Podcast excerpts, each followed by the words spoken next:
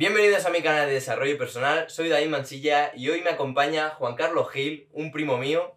Buenas tardes. ¿Qué, te, ¿Qué sientes al estar aquí? Pues nada, principalmente estoy contento de poder grabar un vídeo contigo, con mi primo, y nada, a ver qué sale. El primo mayor, aunque no lo parezca.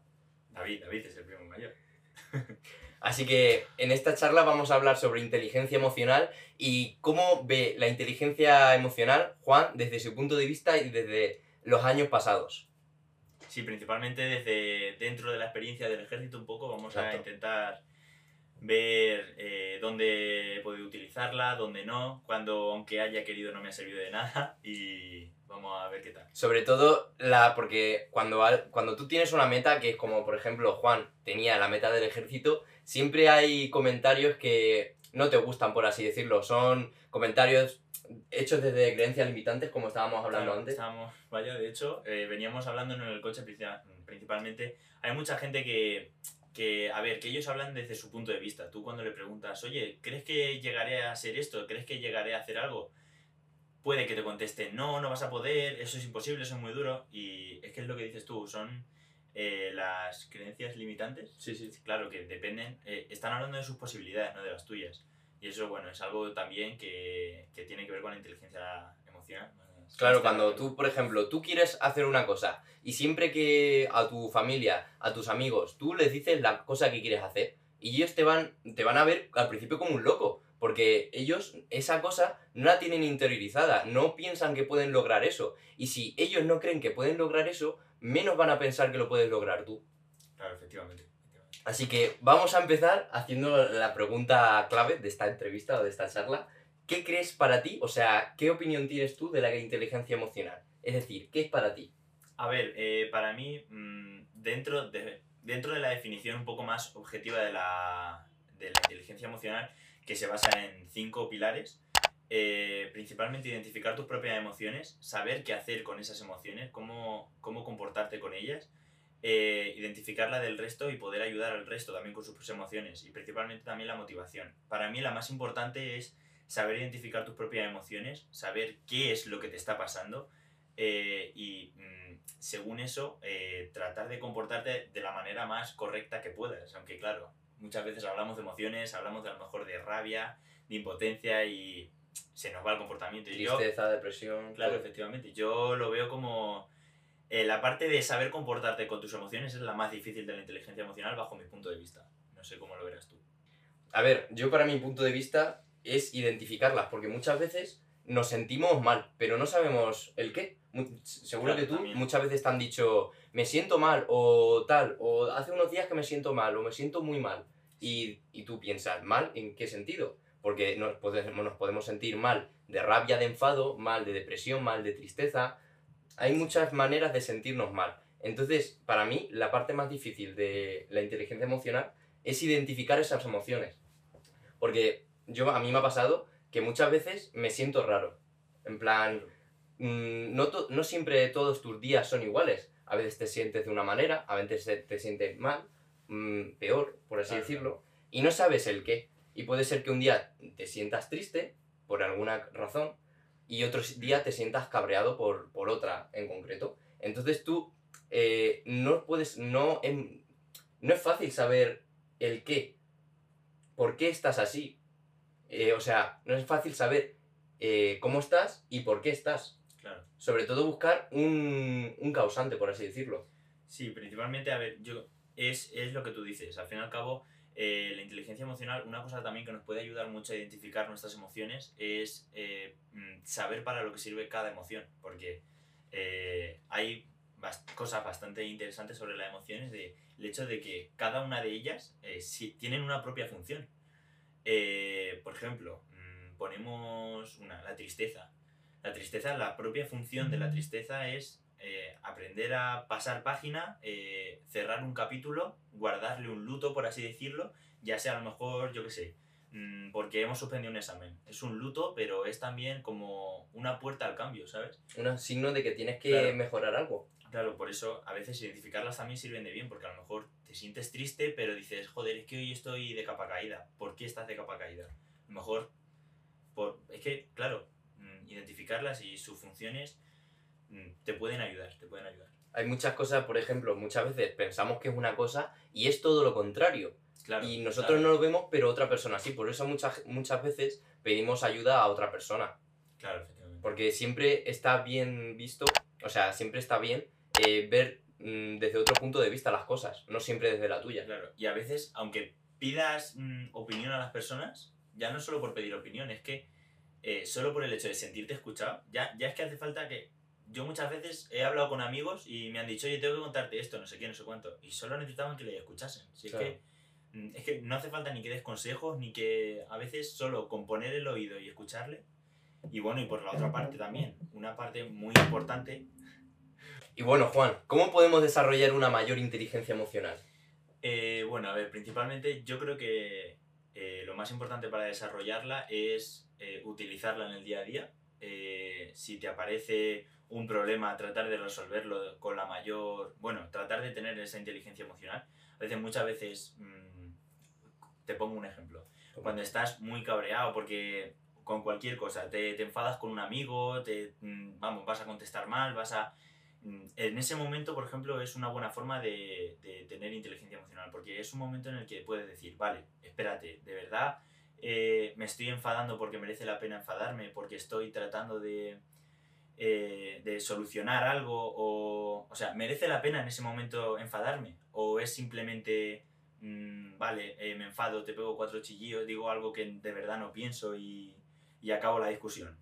O sea, ese es un, por ejemplo, es buena forma de tratar de tener un poco de inteligencia emocional. Sí que es cierto que cuando te está hirviendo la sangre Claro, es difícil es parar, Pero por eso es pero entrenarlo. ahí está la inteligencia Es emocional. como un músculo imaginario, por así decirlo, que tenemos que entrenar. Entonces Claro. lo que Juan dice es que cuando sintamos que estamos a punto de salir y mm, en plan de explotar, por así decirlo, del cabreo y empezar a decir cosas, pues párate a pensar, ¿por qué vas a hacer eso? ¿Realmente, eh, ¿realmente la otra persona merece eso? ¿O lo único que te ha hecho algo que no te ha gustado y en vez de decirle lo que no te ha gustado normalmente mm, te pasas, eh, te cabreas y le vas a saltar? Claro, y al final no sacas nada en claro, Exacto.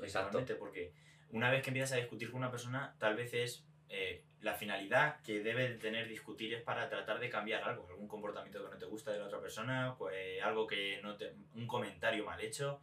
Y al fin y al cabo, una de las funciones, por ejemplo, que hablábamos antes, una de las funciones del enfado es la supervivencia. Eh, tú cuando te enfadas es porque estás intentando sobrevivir, porque es algo que ves que te amenaza a ti, que no puede te gusta. afectarte, claro.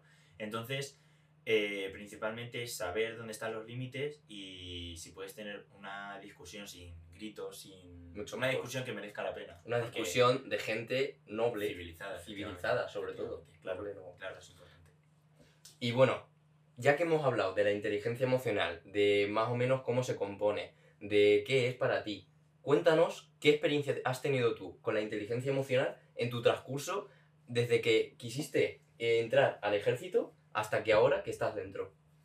Pues a ver, principalmente eh, la inteligencia emocional sí que es cierto que me ha ayudado muchísimas veces y otras veces sí que es por, por falta de inteligencia emocional personal em, me ha servido para poco.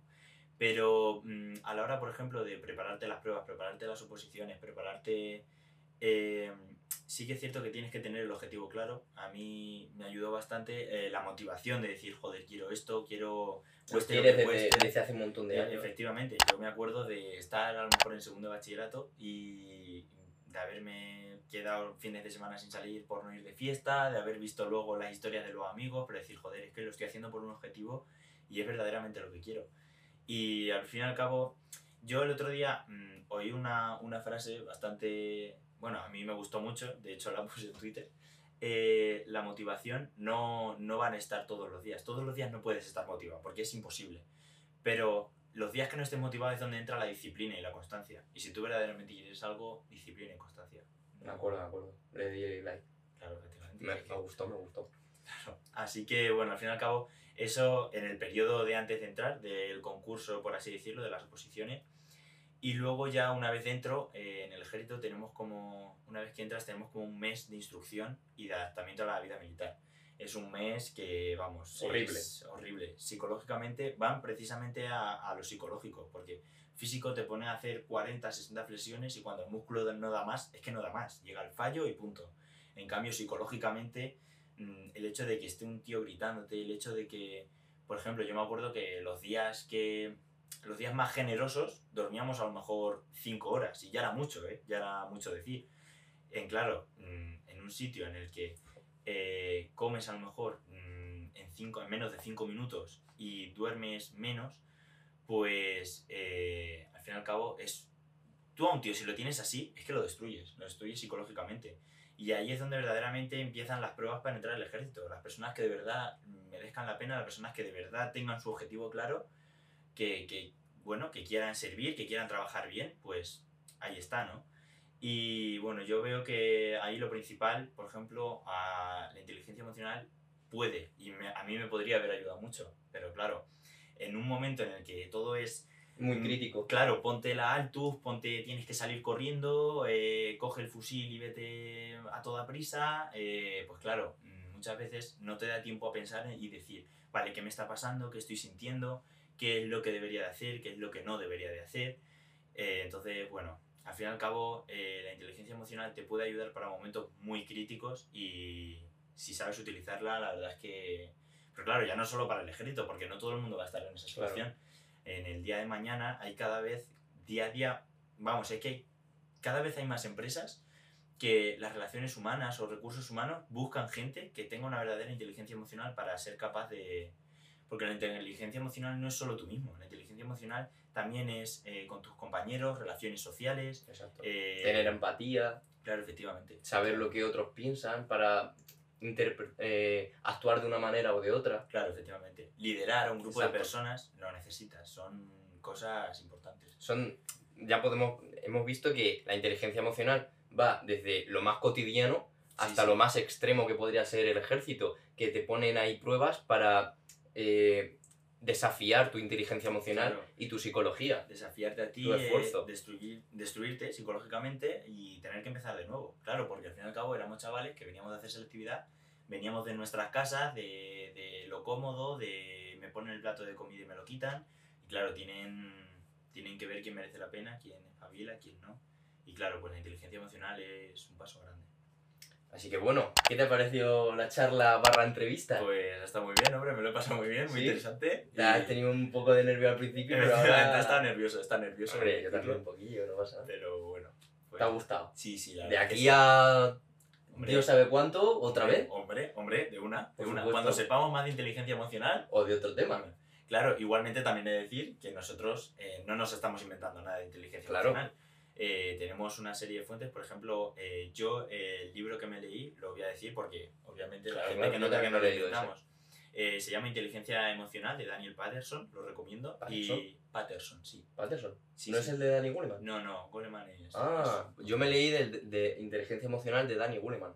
Sí, pues también muy bueno, también muy bueno. Son los principios de la inteligencia emocional. Como me huele eso. Y pues, o sea que que tenemos fuentes. Que tenemos fuentes, que no, no hablamos sin saber. Eso es. Siempre desde, desde lo escrito, desde los libros, los estudios y la formación. profesionales, Exacto. la, y así que nada. Ya está. Hasta aquí ha sido la entrevista barra charla. Hombre. Y nos vemos en el próximo vídeo. Eso es. Ya está. Al ejercicio.